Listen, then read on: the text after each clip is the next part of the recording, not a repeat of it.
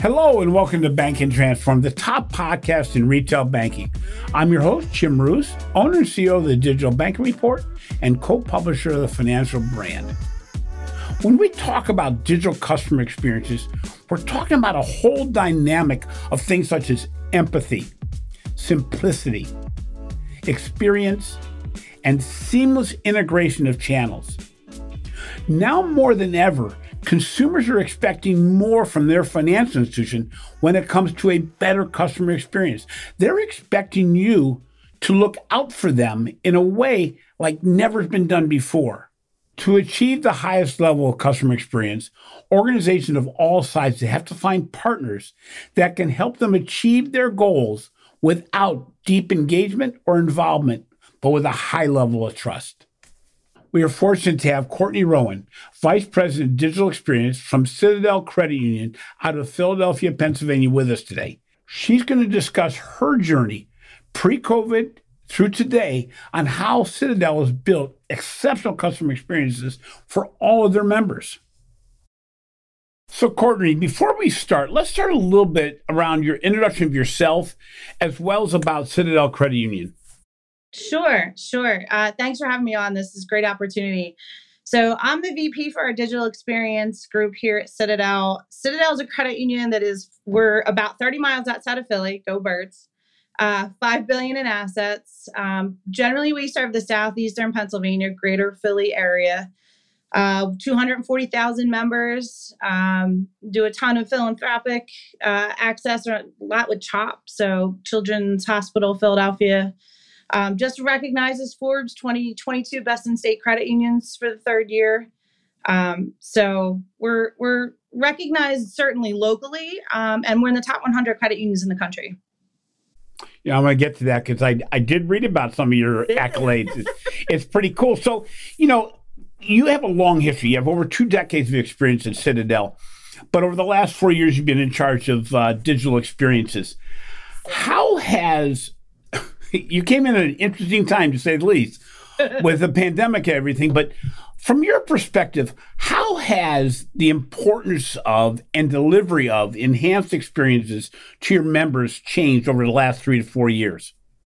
Yeah, boy, that's a loaded question, right? Um, well, I think to say that COVID uh, evolved it is probably an understatement uh, across the industry.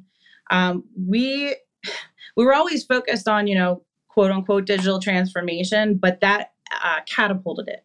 So we knew that we had to turn more fast into these digital services.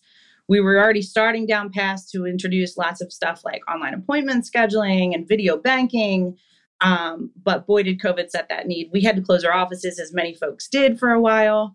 And so we knew we had to keep serving our members. Uh, we were essential, which was great, but you know, how do you do that in the landscape that has completely changed uh, almost overnight?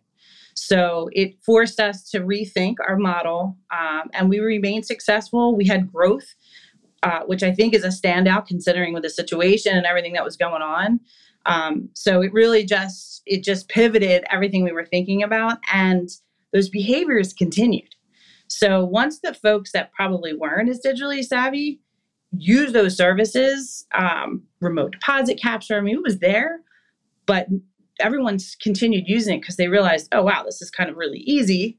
Um, so it, it actually continued to change the business and drove our our thought process on how we were going to get to folks, um, and that remains today. So so let's take a more recent view of it because it's one thing to respond to an emergency, which COVID was, and certainly it was with regard to how we deliver products, services, um, the basics of banking to our members. Yep. But after COVID settled down, after we hit the basics, what is it within your organization that, that propelled you to continue to do better in that area? Because really, it it's one thing to respond to an immediate need and do it, because bankers do that for their living. but what kept the momentum, or what has kept the momentum going? Yeah, uh, it's a great question. So it, it is it is really a desire to focus on a digital first strategy. Um, there's obviously efficiencies to gain from doing that on the business side, but it was delivering the desired member experience. Um, we're in competition, whether we like it or not, with Amazon, with the social media platforms. Um, you know, they're they're still leading in experience. So regardless of what you do, if someone comes to your site or your digital banking platform and you're not delivering that in the same way that they're used to, you're not going to succeed. So there was already recognition there that we had to stay the course. And like I said, that just propelled us to get there faster. But those those elements of, of MX or UX, uh, they're driving everything that we're doing today. Um, obviously, we want growth and acquisition, but we need those pieces in place to make that successful. So, so it's interesting because, you know, you're a legacy organization. You have a, a board and a, an executive committee that looks very typical of the of the stable financial institution. That stability and even the fact that you continue to grow during COVID yeah. can make it so that you can get a little comfortable. You don't you don't have to those extra things such as you mentioned improving the digital experiences putting more money into data analytics to make things right yep what is it about your organization that says we're not going to rest on our laurels? Yeah, that, that's a great question. We we recognize the challenge and we want to stand out. I think the key thing there, Jim, especially as a credit union, right? Generally, as an industry, we're probably looked at as not as savvy. Uh, we don't offer the same products, but we do. And we wanted to make sure that members knew, and, and anybody, prospects, that we were in the same service space. You know, banking's a commodity, but we need to stand out, right?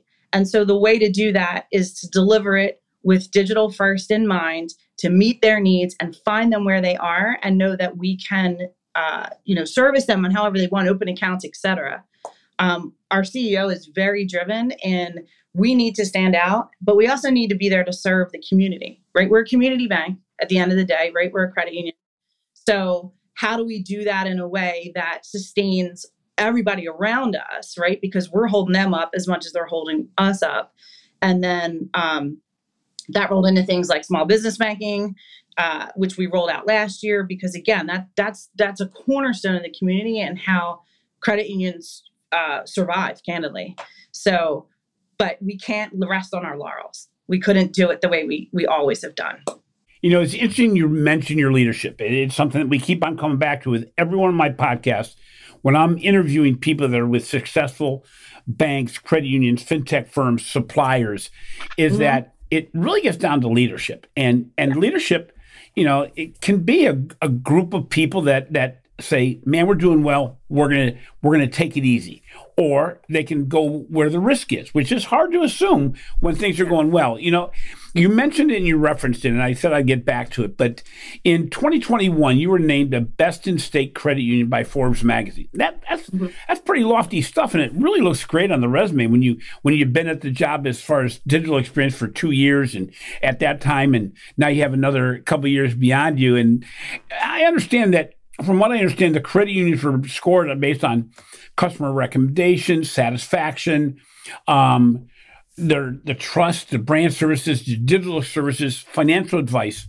of all those things that went into the equation. Mm-hmm. From your perspective, what was the most important item that you think you know what that that sets apart from the rest?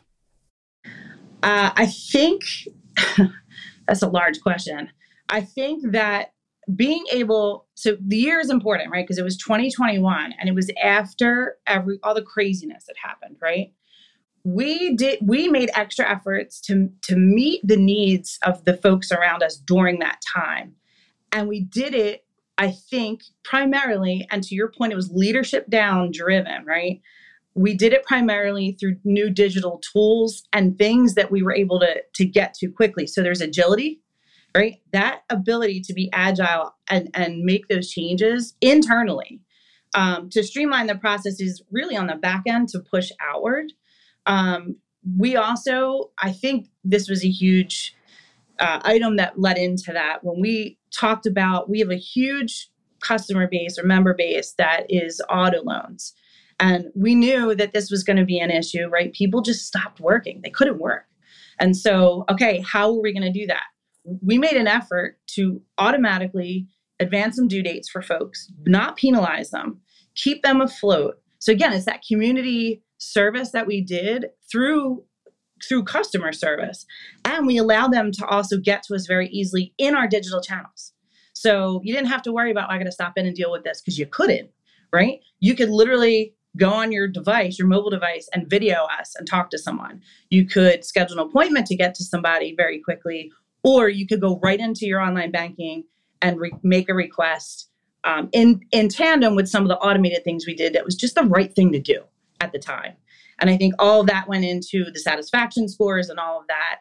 Um, and because we're able to maintain the business end, our rates didn't fly up. You know, we didn't have a bunch of fees going out, so we're able to maintain all of the, the, the positive side of the business that got returned to the members, which, you know, at the end of the day, that's what a credit union is doing. So I think it was an amalgamation of all of that coming together. Well, it's interesting because it, I'm, I'm listening to the way you're saying things, and it sounds like when COVID hit, you were you were caught a little bit in a mode where you had to play catch up, but very quickly.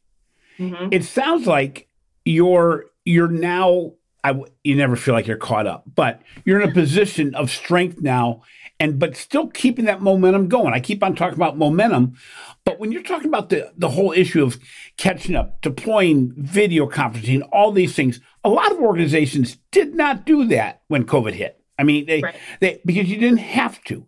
But it sounds like it really set momentum momentum in place that has really carried you well beyond COVID but now we have another crisis. We have the economic crisis, and we aren't sure where that's going to head. We know yeah. that it's, if nothing else, unknown. How has improving digital experience been prioritized now that COVID's passed and we have the positions in some organizations saying, geez, how can we scale back? Yeah. Um, it has been hugely prioritized here at Citadel. Um, we are crafting really what we're calling our digital first strategy. Now, digital first doesn't mean digital only. It is just a way to humanize through technology um, all of these things that consumers need and want in the financial space. So that translates to things like bringing AI on, right? How is AI going to help us meet that, whether it's through chatbots or automated lending? Like, you know, what does that look like in our space? Um, I think it also has propelled us to think about partners versus a vendor. So, as a credit union, we're very uh, partner heavy, but who are the partners that are going to be scalable, move us through this, and keep us on the up and up? So, to your point, we don't want to play catch up anymore. We're okay, um, you know, we don't want to be bleeding edge, but we certainly want to be able to compete. And these digital tools are not going away. If anything, they're getting more competitive. The fintechs are popping up um, you know, things that keep me up at night, be uh, buy now, pay later. Like, how do we even get into that space as a credit union, right? So it's all these things um, that I think are, are again leadership driven. What are we focused on? Acquisition, onboarding technology, personalization. You mentioned data, right? Cookieless future. Uh, we have to be prepared for that. Uh, Chrome's saying goodbye. What next year? 2024. So how, what are we going to do for first party data? Because we have to be able to talk to you, Jim, not you look-alike Jim, right? In order to be successful there. So all of those technologies coming together, and, and is it a CRM, a CDP? Like all of those are propelling our thought process and our strategies.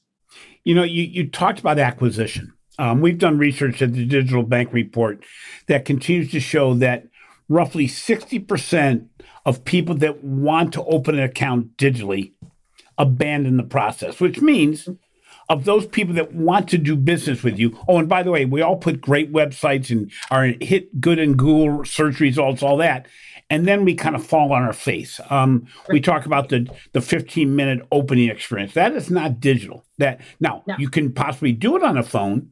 That doesn't mean you want to do it on a phone. I, I don't watch videos for 15 minutes on a phone, even even while I'm walking the dog. So how has the prioritization of a digital account opening experience played a role at Citadel Credit Union? And where are you today and where do you want to be a year from now in that process? Yeah, that is an excellent question. So we launched, we had digital account opening to your point, right, prior to all of this happening. Um, we were in the throes of redeveloping our digital account opening process uh, with a company called Terafina in the middle of COVID, right? Like we shut down, boom, done. They were the first project we reenacted, to your point, right? We knew we had to get this out there. Um, but the wins that we had immediately, so you mentioned a 15 minute uh, con, you know, conversion process. Ours was 26 minutes prior to. I mean, that is painful, right? this new software took us down to three minutes. So that alone, we would have been like, okay, cool, done, we won, right? Like just alone getting folks through a funnel in three minutes after after having 26 was huge. But it introduced all this new technology. So uh, another friction point I'll say for credit unions is that secret handshake. So, who can join, eligibility, uh, the mystery around that, I think, especially for prospects when they, they do want to get onboarded well and join. Um, we leverage the technology through that platform to say, look, if, if they're giving me an address that's their work or home and it meets our criteria, don't even ask them about eligibility. 99% of the folks that are going to come through are going to qualify. So, why even ask the question? If there's a fallout point, we'll deal with that. But for the most part, you know, you're dealing with most folks are going to come right in. So we were able to do that. We introduced, um, you mentioned mobile, and I think this was huge. Just having the uh, driver's license update and the OCR functionality to streamline that again contributed to the smaller conversion time. And um, and then we partnered with Alloy through them as well. So the KYC factors that came into play and the ease of getting through that um, just made it so much easier um, and the numbers showed in our results. And and your deposit capture, you know, that all these things, all these things we had to do in person that we no longer could do, but we can't make it just the analog process done on digital. It doesn't answer yeah. that. No, our our initial funding grew 395 percent uh, within eight months of launching that. So, I mean, all these positive stats, we were like, okay, we, we got it. We figured it out. So if I wanted to open an account at Citadel right now, what how long would it take me? Three to four minutes tops. Really? If you had everything in front of you, right? You have your license or whatever. Yep. But we're telling you that ahead of time, like you said, the website saying like, hey, you've got to have all your, your stuff. There is no reason you couldn't get through that funnel A to Z in three to four minutes. That that's interesting because you know I, I still cringe at the whole uh, driver's license issue because there's other ways to do that digitally, but those are stages. They don't come right off the bat. And and you know what yeah. we're what we're seeing at a lot of organizations is what the the solution provider brings to you and mm-hmm. says they can do. We get in their way so often as financial institutions. How did you? Because you obviously had to own this process. How did you own it in a way that your organization just didn't say, you can change anything you want, but just not that, which was what related to them. How how did you work through that to make it so you could get your product management group, your delivery group, your security group, your fraud group, your compliance group, all working towards the same mission, and maybe even get them in the mindset that we aren't really there yet. Yeah. Um, so. The, all those people and all those players, right? It sounds like you've done this before. that was a lot to bring together at a table. Um, so, a couple of things. One, we blocked off a full week of meetings every day and brought those players in at specific times and hit every single aspect very succinctly, right? We sat down, we banged all that out. But I go back to the comment I made earlier around partners and not vendors. We chose a partner that was bringing knowledge to us and best in class practices to us. So that gave us the ability to leverage that with the internal groups and say, look, there's a reason that this is working for other clients and we need to take advantage of it.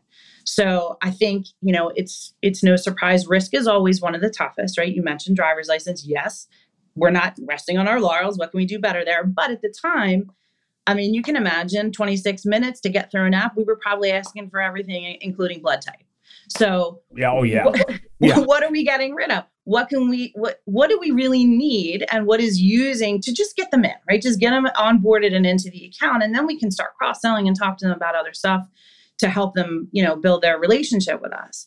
So it was a lot of those conversations. And I go back to one, there was leadership saying, we're, we're doing this, right? And so, cool. That gives us leverage to, to make that statement.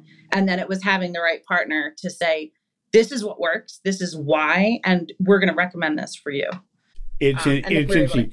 Leadership is so key, but but also having a person that's going to own the process, obviously you, yeah. who's going to be not subtle in their their demands for what's needed, but at the same time building trust. You know, we're we're getting this theme more and more in our our podcast where we're realizing that the trust between leadership and what I'll call mid-level leadership, the trust among leaders within an organization, the trust of employees to the, the leadership, and the trust between the partners and the organization. Those things are all important because if anybody doubts if anybody thinks their job is at risk if we do it the new way, it all falls apart.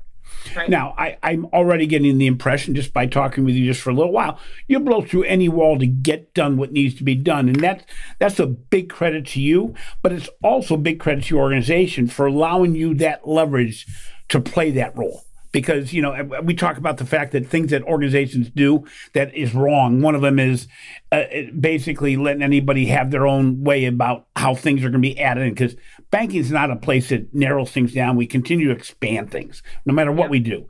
The other thing is we're all fearful of our own jobs, but we put in different contexts. Oh, we've never done that. We can't do that. We just that and the other thing is going to go wrong. The reality is you got to build that trust, and, and congratulations to Citadel and yourself because that is a difficult process. But what's nice is that that takeoff, that runway to take off from where you're gone and to go beyond that sets the tone because I would imagine this whole digital account opening process happened with a lot of people still working remotely. So when you oh, yeah. we we talk about we get everybody in the room together is a facetious thought now. we get people on their screens together, which is different. It's harder. It is it is.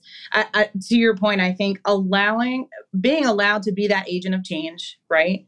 And then because the strategy was set at the leadership level, I think there was buy in across the org. And there still is today that we need to do this to be successful.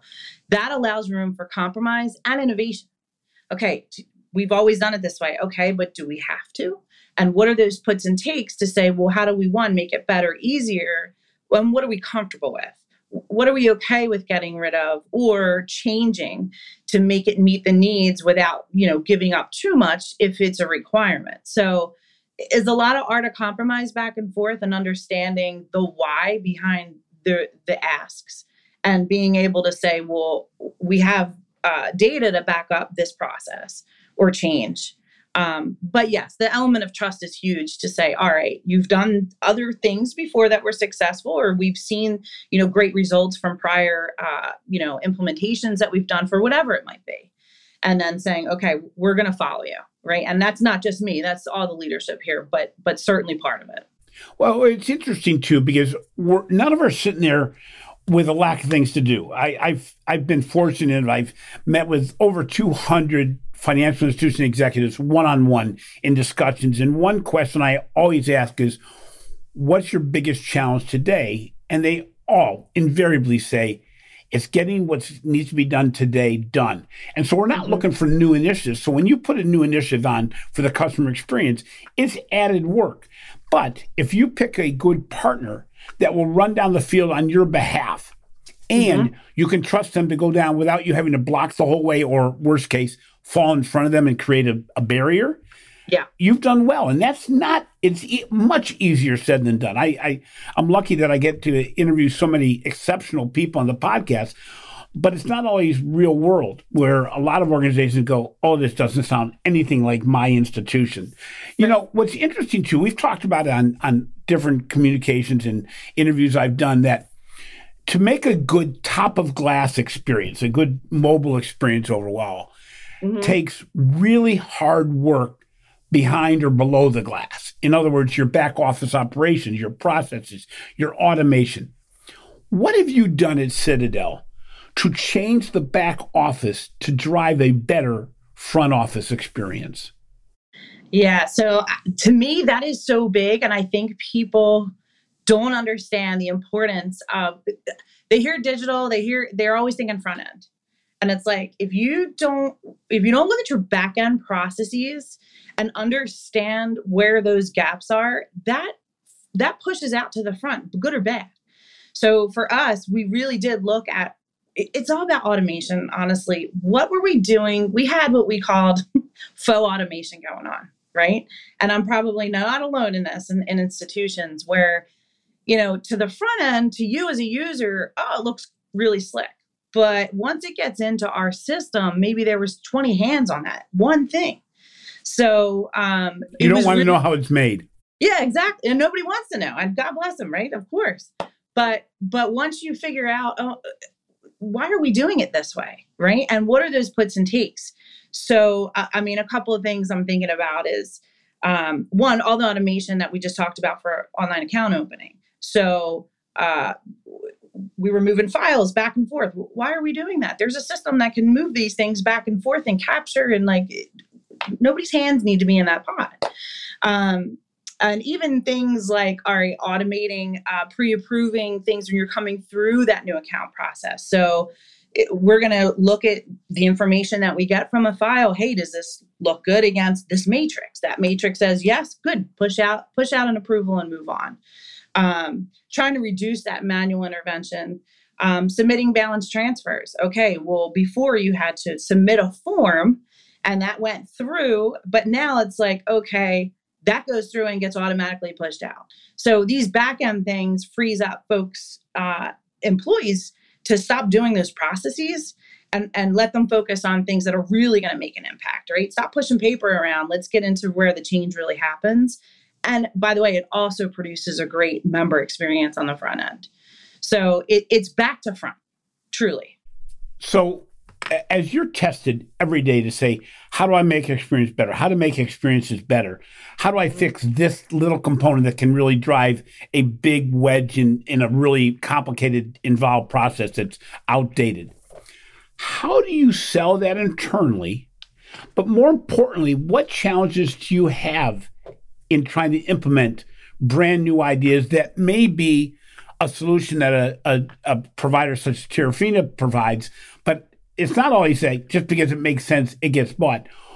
How do you do it? And then what challenge did you have along the way usually? Yeah. Without so naming think, names. Yeah, no.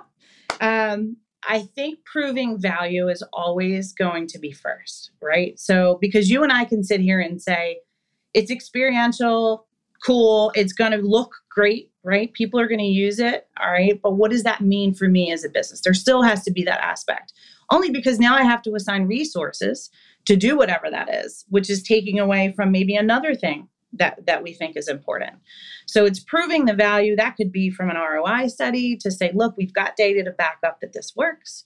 It could be a lifetime value, like this, is going to drive a lot of uh, loyalty and relationship, and so you have to look at that more maybe longer term and understand what those put those returns are going to be. Um, and and I think also um, letting it breathe a little and let people ask the questions because what you don't want to do is barrel it so much that people feel overwhelmed, but really let them understand the why and then come back and let them pick at it a little bit. And then you get a chance to really show the value within those conversations. So, um, again, it's the art of compromise and brutal prioritization what does this mean against everything else we're trying to get done? Yeah, and and it's interesting because sometimes it's it's below the surface what's bothering people. You know, you, you think it's X, but uh, you know I've seen many times that that why the thing that really is underlying it is that am I going to be replaced by what you're developing? Yes. And yes. you know we've had a great conversation with a couple organizations that you realize that as long as they can build trust again in that we are going to give you the opportunity to be part of our digital future. You may not decide to do that, but we're not going to replace your job in the traditional sense where there won't be one there for you. We mm-hmm. still need people. We still need people, especially who have legacy at Citadel, to work with us. However, your job may not look the exact same as it does did before. Um, you know, with regard to that, how do you see the importance of the human in the digital experience? So going back to that digital first is not digital only, right? So it is there is always a concern exactly what you stated is is this replacing me? Well, no, it's opening up opportunities for you to one, you might do your job differently or more, more efficiently, which means you can learn more and grow, right? And then what does that mean as a career path? And also, what does that mean for Citadel in terms of developing new opportunities across the board for staff, et cetera? Um, I think that taking that look at it and also you have to try and be proactive and understand what those concerns are. And really you know i always think about simon sinek. He, he, looks at what's the what's the infinite game right? Like you can look at results tomorrow and every day you're going to be like this up and down and you're going to be happy and sad and happy and sad but look at the long term outcome of what this is going to give us and then you as an individual you can contribute in so many different ways. And I think people, they get very comfortable in where they're at. And also, digital savviness. If someone isn't in that headspace all the time, what can we do as an organization to provide that and build that? I'm going back to trust. Now I'm building trust with you as an employee to say, look, I'm here to support you. If you don't feel comfortable that you know this space or there's something you want to learn, like being there to teach it. Because we did a lot to to measure digital savviness, if you will, digital and intelligent quotient, and then say, all right, here's our gaps. How can we let folks understand how this impacts them? Oh, and the success of the org, which in turn is them as well. So it, it just you have to champion it and really um, be open to that feedback, and then understand how you can facilitate it back to them um, to just get to a better space. So it's interesting. A lot of financial institutions are challenged by the fact that they have core providers that, through their own dynamics and, and acquisitions they've done, basically will tell their financial institutions, we can do anything that these these partners, these independent third party partners can do at Terafina and such, and that we can do this as well. When you're looking at enhancing customer experiences digitally, how do you weigh the benefits of what a core provider provides as part of their solution versus the technology and capabilities of third parties such as Terafina with regard to moving the organization forward? What are the, the balancing acts that you have to perform on any of those bal- uh, any of those decisions?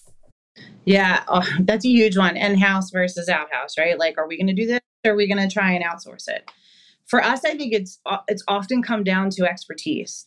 So you have a core provider. It's a great example, right? A lot of core providers do lots of stuff, but what they really do well is core banking. You might also offer an online banking platform, but that's not your core business. So, how are you going to be able to provide the same amount of attention and development and innovation in that space when you're really trying to focus on being a core provider? So, I think that's part of it. And so, that conversation goes into well, who is the expertise in that? And so, do they work with the core provider? To me, that goes on to this whole concept of open banking. Let experts be experts, right? But how do we get them to work together so that we have those synergies so that when I come to so and so, Terafina, and say, hey, I want to do this online account opening product with you, this is our core provider. Can you make that work? How easy do you make that on both ends? And hey, core provider, are you going to open up your world to us so we can make this a symbiotic relationship? Because it has to be. So that is always a challenge. Um, but to me, it comes down to, again, expertise. You do what you really do, what you're really good at.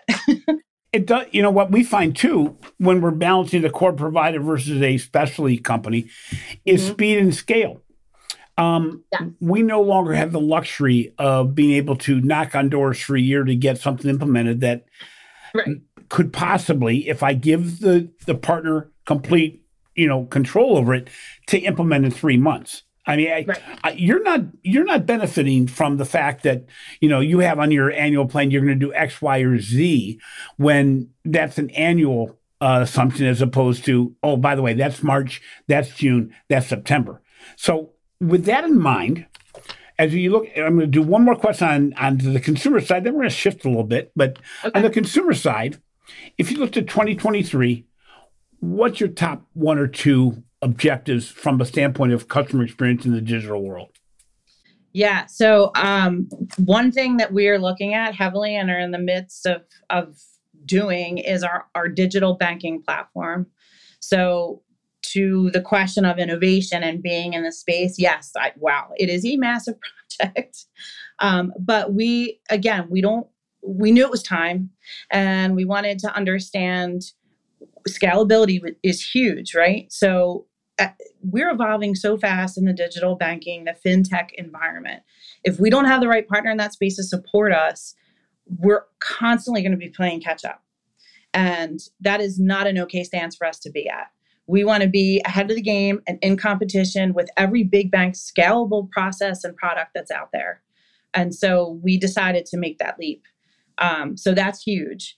And then also, uh, mm-hmm. AI is coming into our world. Um, we have live chat, but really folding into the chat bot world because one, it's machine learning. It's going to help us get smarter. We're going to learn from it, as well as it's going to help propel that service experience and the member experience. Um, in addition to, there's a cost savings, right? There's call deflection. Um, there's digital engagement there that's going to help us win. Um, I mean, I think B of A just put out their virtual assistant. They added it grew like sixty seven percent last year. I mean, that's that's insane. And it's not their that's not their first year. You know, right. it's one of those things. Yes, my digital my digital assistant um, at uh, with Erica is expanded, but the numbers are astounding. And yeah. and you look back as a as a financial service executive, you look back and go, man, you know, we all were going, yeah, whatever. But now they have seven years or six years of experience under their belt of things they had done wrong. You know, so they're now able to move forward with a lot more confidence as to what it can be and with more and more customers on board that already are buying into totally digital experiences. It's it's it's insane. So yeah. I'm gonna do a little shift here. Okay. So, can you talk to us a little bit about what you've done in the small business world? I think you launched something last August, if I'm not mistaken. And yeah. how are the small business digital experiences different than what you're trying to achieve on the consumer side? Yeah, so you see me holding my face. It was it was quite quite a challenge. Um, we were in the business lending space, but we knew we had to pivot and, and create the digital deposit experience as well, right? And really be able to open up that side. And so it was the balance of, okay, let's stand this up, but also how do we meet those needs digitally? So um, the first thing is, of course, the digital online banking platform itself. What services do we do we offer? What's going to make us stand out? Um, you know, things like wires we didn't even offer them the consumer landscape and it was like we can't even launch business without that right? Like that is a that is a no brainer um, ach origination like you just can't function without that. Um, so it was a lot of learning on my end because i was a consumer gal from you know the last 23 years so that was a whole whole new experience. Um, but really taking that and understanding um, how that whole concept applies to a whole different user set right? So what does the small business users want? Um, what do they absolutely need to function? How are they going to manage uh, even users under their their authorized users and who they want? They want their tax guy to have access to online banking. We have to enable that for them, right? They've got accountants, um, cash management services, all these things. So again, I go back to we built a lot in house, right? We had a, a great core provider that said, "Oh, we can help you with this." But then when it came to those auxiliary services, who were best in class, who also offered a great digital experience so that that the small business owners could um, self-serve a lot because again we don't want to get in their way but we want to make sure that we're also there to support them and make sure that they have the services they need. Um, and then even on the website we had to rebuild our whole front page if you will brand new navigation introduce a business banking section um, you know how are we going to generate lead? Because there's also the business development side of that. Um, so it was lead gen um, and then using uh, things like we call it a helper tool, but essentially we're going to guide you through that process. What type of business do you have? What's your revenue size? All right, well, based on that, you, you might need to talk to someone, or hey, you can do this yourself through a digital account opening process. So it was building, it allowed us to be really innovative and do things that we kind of wanted to do in the consumer space that we now had this opportunity to do in small business um, because it, it lent itself to it. And then it just made sense from a UX perspective. So um, all of those things coming together uh, was probably eight to 10 months of work, but we had wild success and we're still growing on that. So um, all in all, it was a challenge, but it was a good one. How do you measure success there? How did you, what kind of results can you share? Yeah, so we, um, our, our lead generations on the website um, are, are up a lot. I would say, I think we've gotten uh, a few hundred successful leads in a very short period of time. So that was good. Um, we also, our business online banking platform was adopted immediately. We were able to convert. We had folks that were doing business with us, but they were in a consumer uh, product. So moving them over was really slick. And so it was no interruption to them. So that was big. Um, and so our engagement there is, has been really great and um, also social media. So this is something that I was not expecting, but the LinkedIn aspect of the small business has been huge to propel. Um, and again, I'm I'm not a small business uh, traditionally, so for me it, it, was all learning. But I think like just last week we booked a surgical center and it, at like 2.6 million mortgage off a LinkedIn um, conversation. So these things are happening in the digital space uh, almost organically, but they were crafted by how we thought about and strategized how to put them out, if that makes sense. It, it's amazing. As I look back and, and just look in the very narrow frame of the last couple of years, the expectation of information transfer. You know, you mentioned a mm-hmm. whole lot in that small business thing. You mentioned wires. You mentioned deposits. You mentioned acquisition. You mentioned social media, digital marketing. You know, all these things all have to talk to each other. You know, I get frustrated. I am a small business.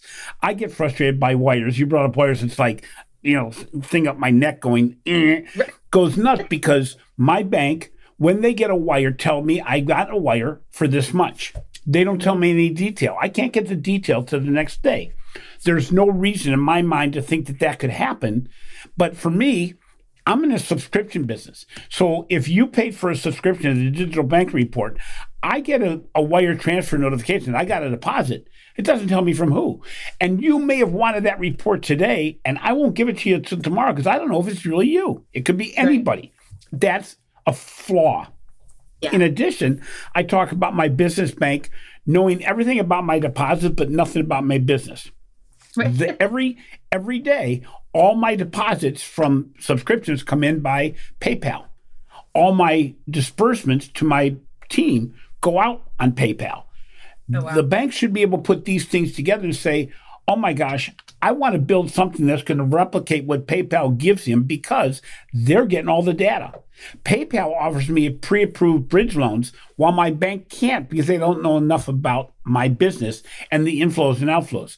And then on top of that, you talk about social media what do we do with those social media leads once we get them? How do we build those into relationships? How do we take those and onboard them? It's it's crazy when you mm-hmm. think about, you know, to build the experience you mentioned. You you mentioned this point at the very beginning of our discussion. It's all about data and analytics at the end of the day. Yeah. And and it's about the ability to believe that your partners can use your data in whatever crazy format it could be in to make better experiences. This is where the partnerships become so important because if we're just using garbage in, garbage out, we're not in a good situation. The good news is all these tremendous solution third party solution providers know how to take data that may not look perfect and make it perfect for their solution. And for a while, I'm good with that. You know, I, I can live with that. You know, it, what's interesting also is looking at small business. We're hearing more and more from credit unions about the importance of small business. How do you rank the importance of small business relationships in your overall business model? Yeah, so it, it is hugely important. Not only is it something that the community has been asking for for years, like I said, we were in the lending space, but really expanding that. They wanted to bank with us. And so step one was okay, no brainer. We have an we have a built-in membership base that already has a desire. But the biggest thing is it's the it's the unique opportunity that credit unions have with small business and that's the community aspect. The symbiotic relationship between between supporting small businesses and how those small businesses in turn support the community. They hire from within. There's economic impact because of that. And at the base i mean that's a credit union's core value. And so there's this relationship of like we need to support these folks because they they are supporting everyone around us and creating all of that positive influence um, and that's something I don't think the bigger FIs can say. The same cannot be said for them because it's a different relationship with them where it's, yes, of course, it's numbers driven for us. We want to be successful, but the, the community impact that we have and the parallels to what credit unions are about and, and how that influences and helps small businesses are, are hand in hand. And so that that sets us up, I think, uniquely in that space. So finally, Courtney, you know, as you look to uh, what you've accomplished and what you have on your your mission list of things you want to accomplish, what recommendations do you give banks and credit unions of all sizes as they try to double down on their digital banking experiences? Yeah, I, two things come to mind. One is data. We, we've all we've talked about it a bunch today, right? you have to organize your data. And I would say at this point in time, start thinking about that cookieless future and what first party data means to you. Because in order to get into the advertising space, you, you just talked about all those pieces, right? Coming together from all those sources. If you don't have something that can make sense of that and help you and help the member and the small business, you're going to fail. We absolutely have to have that in, in scale and space. Um, I talked about partners, not vendors. Uh, I know as a credit union, believe me, we live it. Even though we're, we're, we're a great size one, you still have to have that and scalability. So pick someone who's going to be your partner, not just somebody that's going to stand up. Um, and then I really believe in the acquisition onboarding technology. Um, you know, you can have a great process to bring someone in. You can have a great DAO uh, uh, partner, but what are you doing with them when they get in? How are you how are you continuing that onboarding relationship? How are you personalizing that experience? So you see where the data still plays hand in hand in there. Um, it's the backbone to creating strong relationships. Once they're in you got to curate them. And it's not about just cross sells yes that will come with but you got to deliver a great experience to make them want to buy your stuff right? At the end of the day. So you have to be able to deliver it in a way um, that makes them want to engage with you. Banking banking is not fun. It's not sexy, right? I think I don't think anyone would say that, but you can make it that way. You can introduce gamification, all this stuff, um, and move them through the process. So I think those elements are really important today, if you ask me, um, and what to focus on. Well, it, it's interesting because as I talk to credit union executives, I come from way back in banking time, and and the the foundation upon credit credit unions and community banks is always putting the customer first. Not that the big banks didn't, but they couldn't do it as well. Well, now we've lost a lot of this branch traffic. We've lost a lot of the ways to actually reach out and, and touch somebody physically and, and even dynamically in a way that we have conversations. Yep. The beauty is the digital data and um, analytic capabilities today can actually go beyond what we were able to do when we didn't have those tools. It's only a matter of implementing them and what's also exciting is the ability to do so has become less costly, less difficult to do if you open your eyes to what's available in the marketplace. Third party providers today can make an institution of your size or even smaller outperform a big organization that goes through just all kinds of layers in order to get anything implemented. It's it's the as we do research, we're finding that the very strongest of those in digital transformation, customer experiences, innovation are the smallest and the largest. The other ones are somewhat encumbered by legacy leadership that gets stuck in their own way. And and mm-hmm. not that they don't have the right mission, but you know, I'm I'm impressed by the fact that Citadel has done so much. They did it appears did a whole lot of catching up during COVID, but never stopped running down the field, which that's hard to keep that momentum going. But I have to admit, I I now met you uh, as digitally as we always do, but um, I wouldn't get in your way. Uh, you know, I, I, I, what's nice is you do it with a kind hand and with empathy. It's not just a, a, big fist going through it.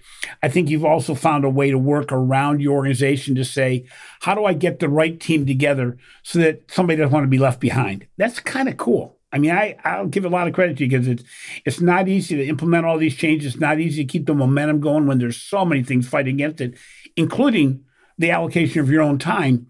And as you said, and it's something that we really emphasize so much, you need to build partnerships with organizations you trust. You can't play the whole game yourself, it's too big. You can't do it all yourself. And if you find the right partners, you're going to do well. Courtney, thank you so much for being on the show today.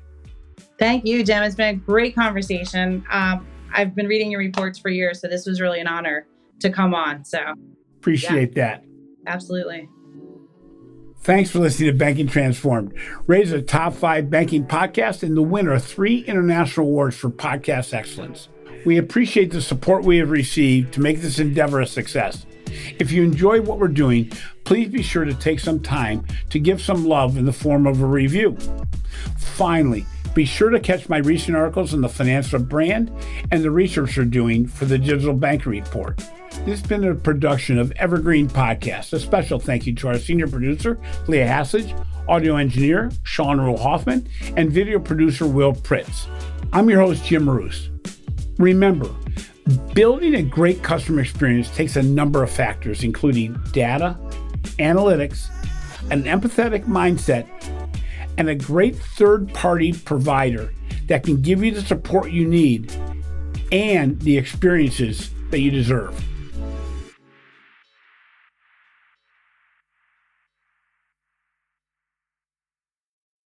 You've got questions, we've got answers. Business leadership, ownership, and sales can be challenging. Tune into the Accelerate Your Business Growth podcast to learn from the world's experts. Join me, your host, Diane Helbig, as I chat with people who have expertise in various areas of business. You'll enjoy the lively conversations that are focused on providing you with the ideas, tips, and suggestions you need to realize greater success. Get what you need for your business when you need it from the people who have the answers. Accelerate Your Business Growth is part of the Evergreen Podcast Network and is available on Apple, Spotify, or wherever you listen to your favorite podcast.